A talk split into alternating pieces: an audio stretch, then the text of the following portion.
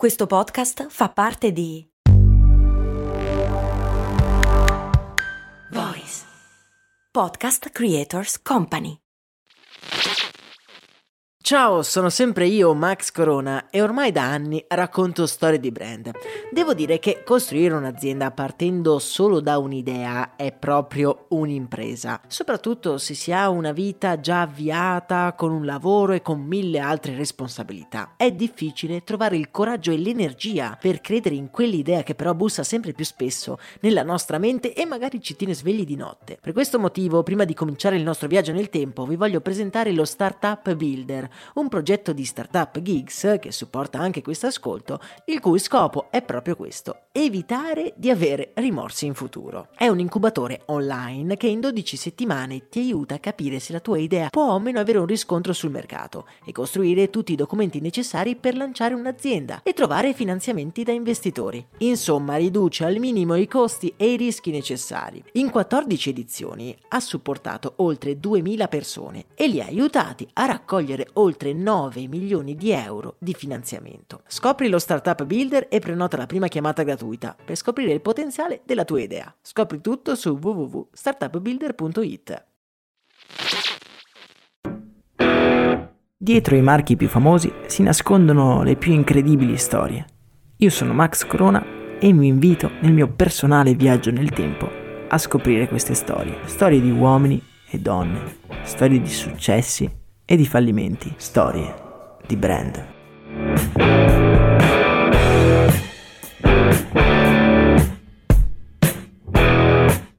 Benvenuti di nuovo qui su Storie di Brand e oggi come avete intuito dal titolo di questo episodio raccontiamo una storia di rivalità e di guerra ma non una guerra che si combatte con le armi, o almeno non solo, una guerra che si combatte in famiglia, una guerra di sport. Ma non perdiamoci in chiacchiere, è ora di tornare indietro nel tempo e state bene attenti perché in questo viaggio ci saranno molti colpi di scena. Saliamo sulla nostra macchina e indietro tutta.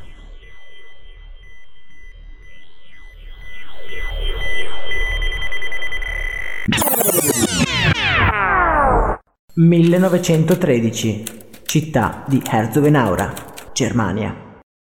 La nostra macchina del tempo ci ha trasportati in un grande prato della Baviera. È estate, ma la giornata è fresca e le foglie degli alberi si muovono leggermente al passaggio dell'aria. Ma eh, che cosa ci facciamo qui? Che siamo finiti proprio in questa landa desolata della Germania. Ma proprio mentre ci assale questo dubbio, scorgiamo due ragazzini correre a perdifiato giù per una strada sterrata che costeggia il prato in cui ci troviamo. È evidente, stiamo assistendo ad una gara all'ultimo sangue.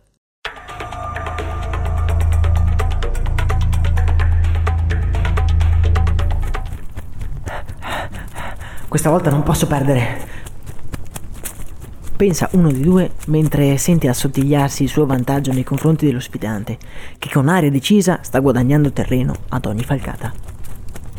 Ormai lo ha quasi preso. Sono quasi alla fine del prato. Sono appaiati. Si lancia con un balzo disperato, ma è tutto inutile. Ha perso anche questa volta. Pensavo di non farcela questa volta. Non avrei dovuto darti tutto quel vantaggio. esclama lo sfidante guardando suo fratello disteso a terra. A quelle parole Rudy si infuria ancora di più. Suo fratello, Adi, è più giovane di lui di ben due anni. Come fa a batterlo sempre nella corsa? Non può essere. Punto nell'animo, balza in piedi e spingendo il fratello da una parte esclama Vediamo chi arriva ultimo a casa allora. E si lancia nel bosco con il fratello alle calcagne. Quei due ragazzi che vediamo scomparire fra il folto bosco bavarese sono Rudolf e Adolf Dassler e sono anche i due protagonisti della nostra avventura.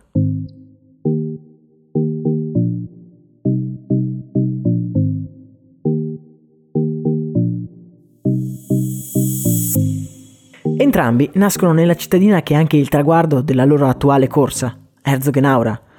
Rudolf nel 1898 e Adi nel 1900. I due passano tutto il loro tempo a praticare sport, ne sono veramente ossessionati. Una strada sterrata diventa una pista di atletica, una pozzanghera dopo un temporale è ottima per il salto in lungo e un grosso masso diventa perfetto per la grande finale del getto del peso. I due però non sono tanto simili nel carattere, anzi sono diversissimi. E fin da piccoli tra i due nasce una rivalità disarmante.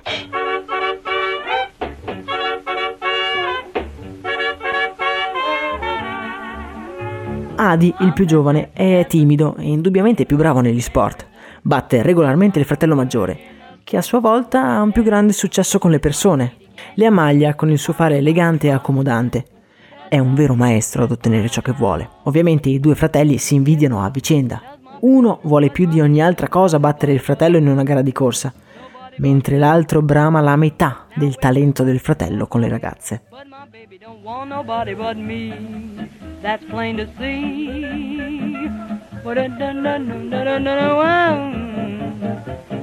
Nessuno dei due è disposto ad ammettere la propria inferiorità e ad accettare l'aiuto del fratello. La competizione è continua.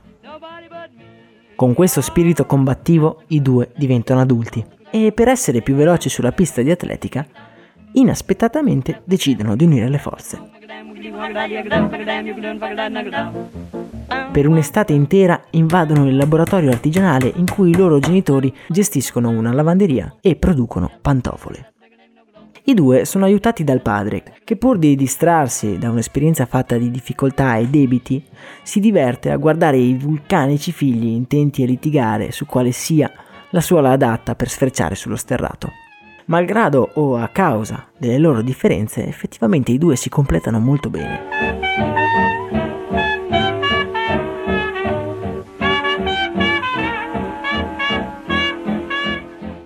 Adi è un animale da laboratorio. Passa tutte le sere a cucire, a martellare il cuoio, mentre il fratello maggiore gira per le case degli amici sportivi a far provare le creazioni del fratello. Le scarpe piacciono e i due decidono di cominciare a venderle.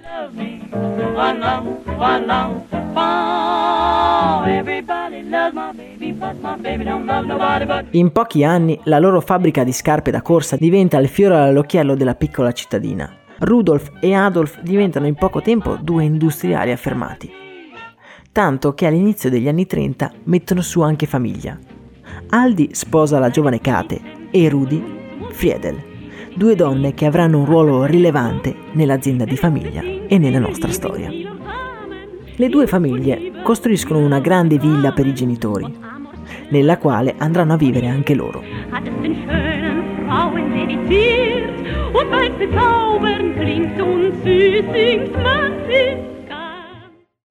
Sono anni interessanti quelli in cui vivere, soprattutto in Germania.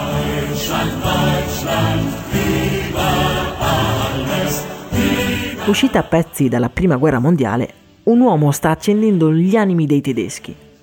È omonimo di uno dei nostri fratelli, ma di cognome fa Hitler.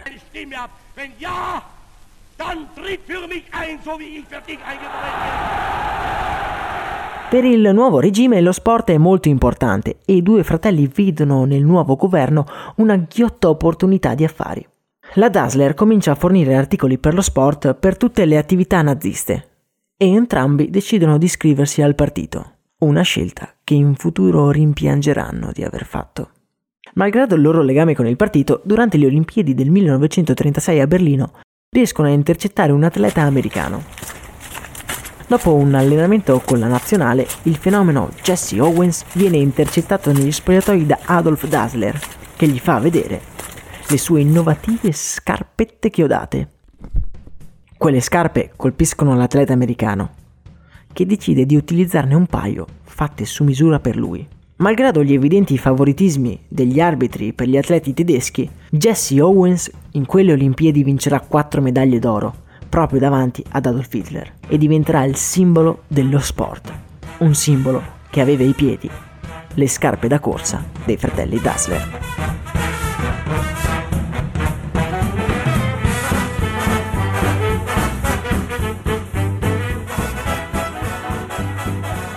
La pubblicità è immensa e i potenziali guadagni sono inimmaginabili.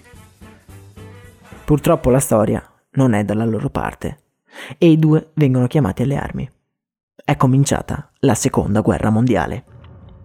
Ai due fratelli è chiesto di giocare di squadra, di appianare di nuovo le loro rivalità e di combattere la battaglia più dura di tutte.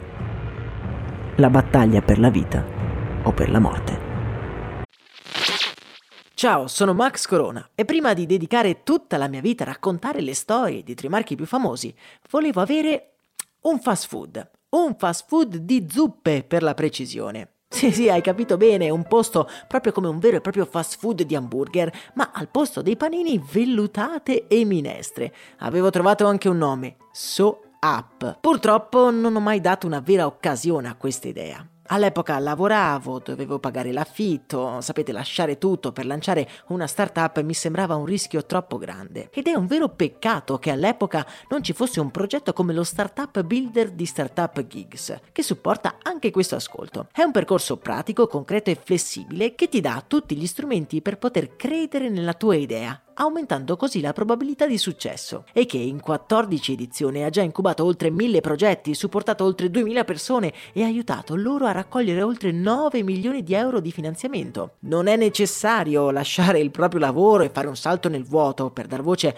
a quell'idea che ti tiene sveglio la notte. Se hai un'idea che vuoi finalmente realizzare, questo è il momento. Le candidature sono aperte. Prenota subito la prima chiamata di approfondimento gratuita. Trovi tutte le informazioni su www.startup appbuilder.it.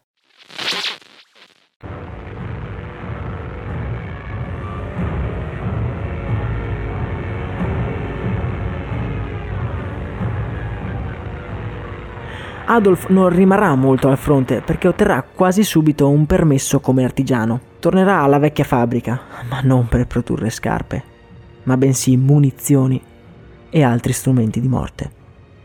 Rudolf invece rimane al fronte e alcune voci lo vedono anche invischiato come ufficiale nel corpo della Gestapo. Durante la lontananza i sentimenti dei due si raffreddano, facendo emergere l'invidia che provano l'uno per l'altro.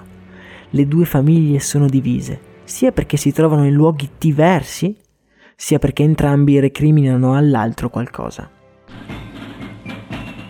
Gli alleati arrivano a Herzogenaura nel 1945. La fabbrica viene riconvertita subito alla produzione di scarpe, ma Adolf viene convocato dagli ufficiali americani. I soldati americani però sono colpiti dal fatto che fu proprio lui, Adolf Dassler, a fornire le scarpe a Jesse Owen, un eroe americano, durante le Olimpiadi del 1936. Insomma, vorrà pur dire qualcosa, no? In fondo per farlo ha dovuto sfidare il Führer in persona. Adolf è libero e insieme alla moglie gestisce il 100% della fabbrica di scarpe. Al ritorno a Herzogenaura, Rudolf trova ad aspettarlo sulla porta di casa proprio gli stessi ufficiali che avevano interrogato il fratello.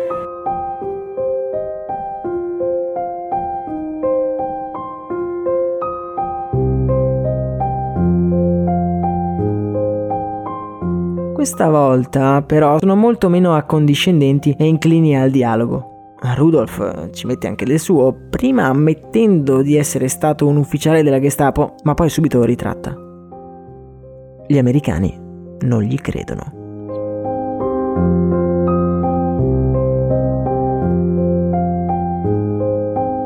Rudolf finisce in un campo di prigionia americana come prigioniero di guerra. Passerà un anno intero ai lavori forzati ed è proprio in questo anno lontano dalla famiglia che il suo risentimento nei confronti del fratello diventa insanabile. Comincia anche a nutrire dei sospetti di un possibile tradimento. In particolar modo a insospettirlo di più è la moglie di Adi, Kate, che a suo dire sta plagiando il fratello cercando di ottenere la totalità della fabbrica. Questo sentimento di odio si acuisce quando un compagno di cella, compaesano di Rudolf, gli rivela che a denunciarlo è stato un membro della sua famiglia.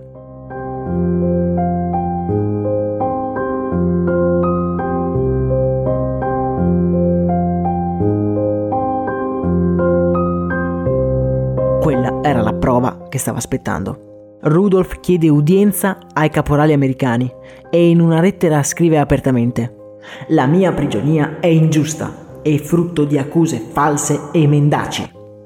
Questa volta il processo di appello va meglio e nel 1946 ritorna a Herzogenaura. pronto a riprendersi quello che gli spettava di diritto. La situazione è più tesa che mai. Adi e la moglie Kate vogliono avere il controllo della fabbrica Dassler. La famiglia di Rudolf invece si sente un ospite indesiderato in casa propria. La famiglia Dassler è una polveriera pronta ad esplodere. Le vecchie invidie e i recenti rancori trovano terreno fertile all'interno delle rispettive famiglie.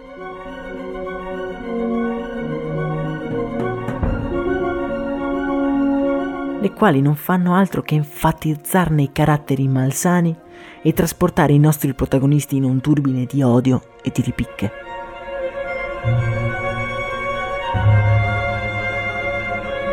Dovranno attendere il 1947 per vedersi finalmente liberi da processi e vedere il loro passato nelle SS finalmente coperto per sempre. Purtroppo è troppo tardi. Le loro vite sono destinate a dividersi per sempre.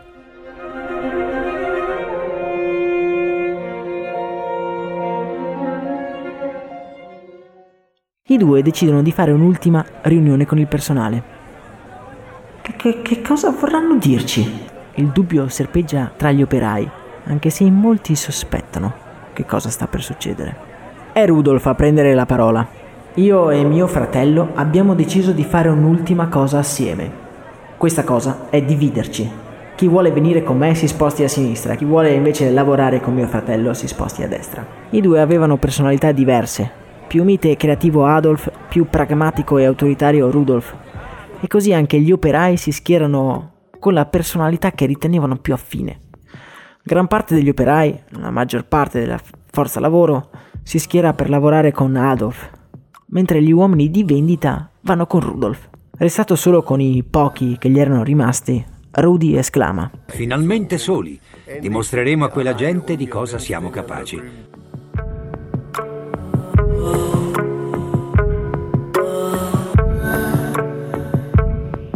Nel 1948 la piccola Herzogenaur ha la bellezza di due aziende di scarpe sportive.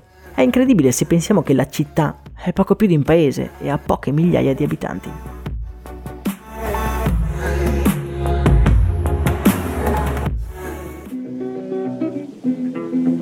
È ora di dare un nome alle due aziende. Adolf il creativo chiama il marchio con l'unione del suo nome e del suo cognome. Adolf Dassler diventa Adi Das. Rudolf inizialmente ha stranamente la stessa idea. Chiama la sua azienda Ruda. Ma poi capendo che forse avrebbe avuto più successo associando il nome ad un animale maestoso e agile come un felino, la ribattezzò Puma. I due fratelli ora sono finalmente liberi. Ora hanno un ufficio nelle parti opposte della città, ma sanno che si trovano nella stessa esatta situazione in cui li abbiamo trovati. Sono uno contro l'altro, come in quella corsa, in quel prato, durante quella gara all'ultimo sangue. Solo che ora la posta in gioco è molto più alta. I due guardano fuori dalla finestra nel loro ufficio, sapendo che la guerra è cominciata.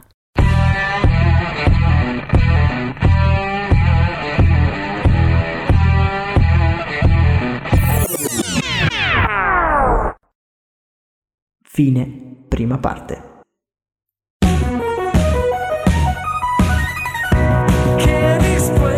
Come in una partita di calcio, è ora di un piccolo intervallo. Vai sul profilo Instagram e nelle storie in evidenza è attivo un countdown per sapere quando uscirà il nuovo episodio. Per tutti quelli che non hanno Instagram o che non ci seguono, beh, non vi resta che aspettare il giorno in cui uscirà il prossimo episodio.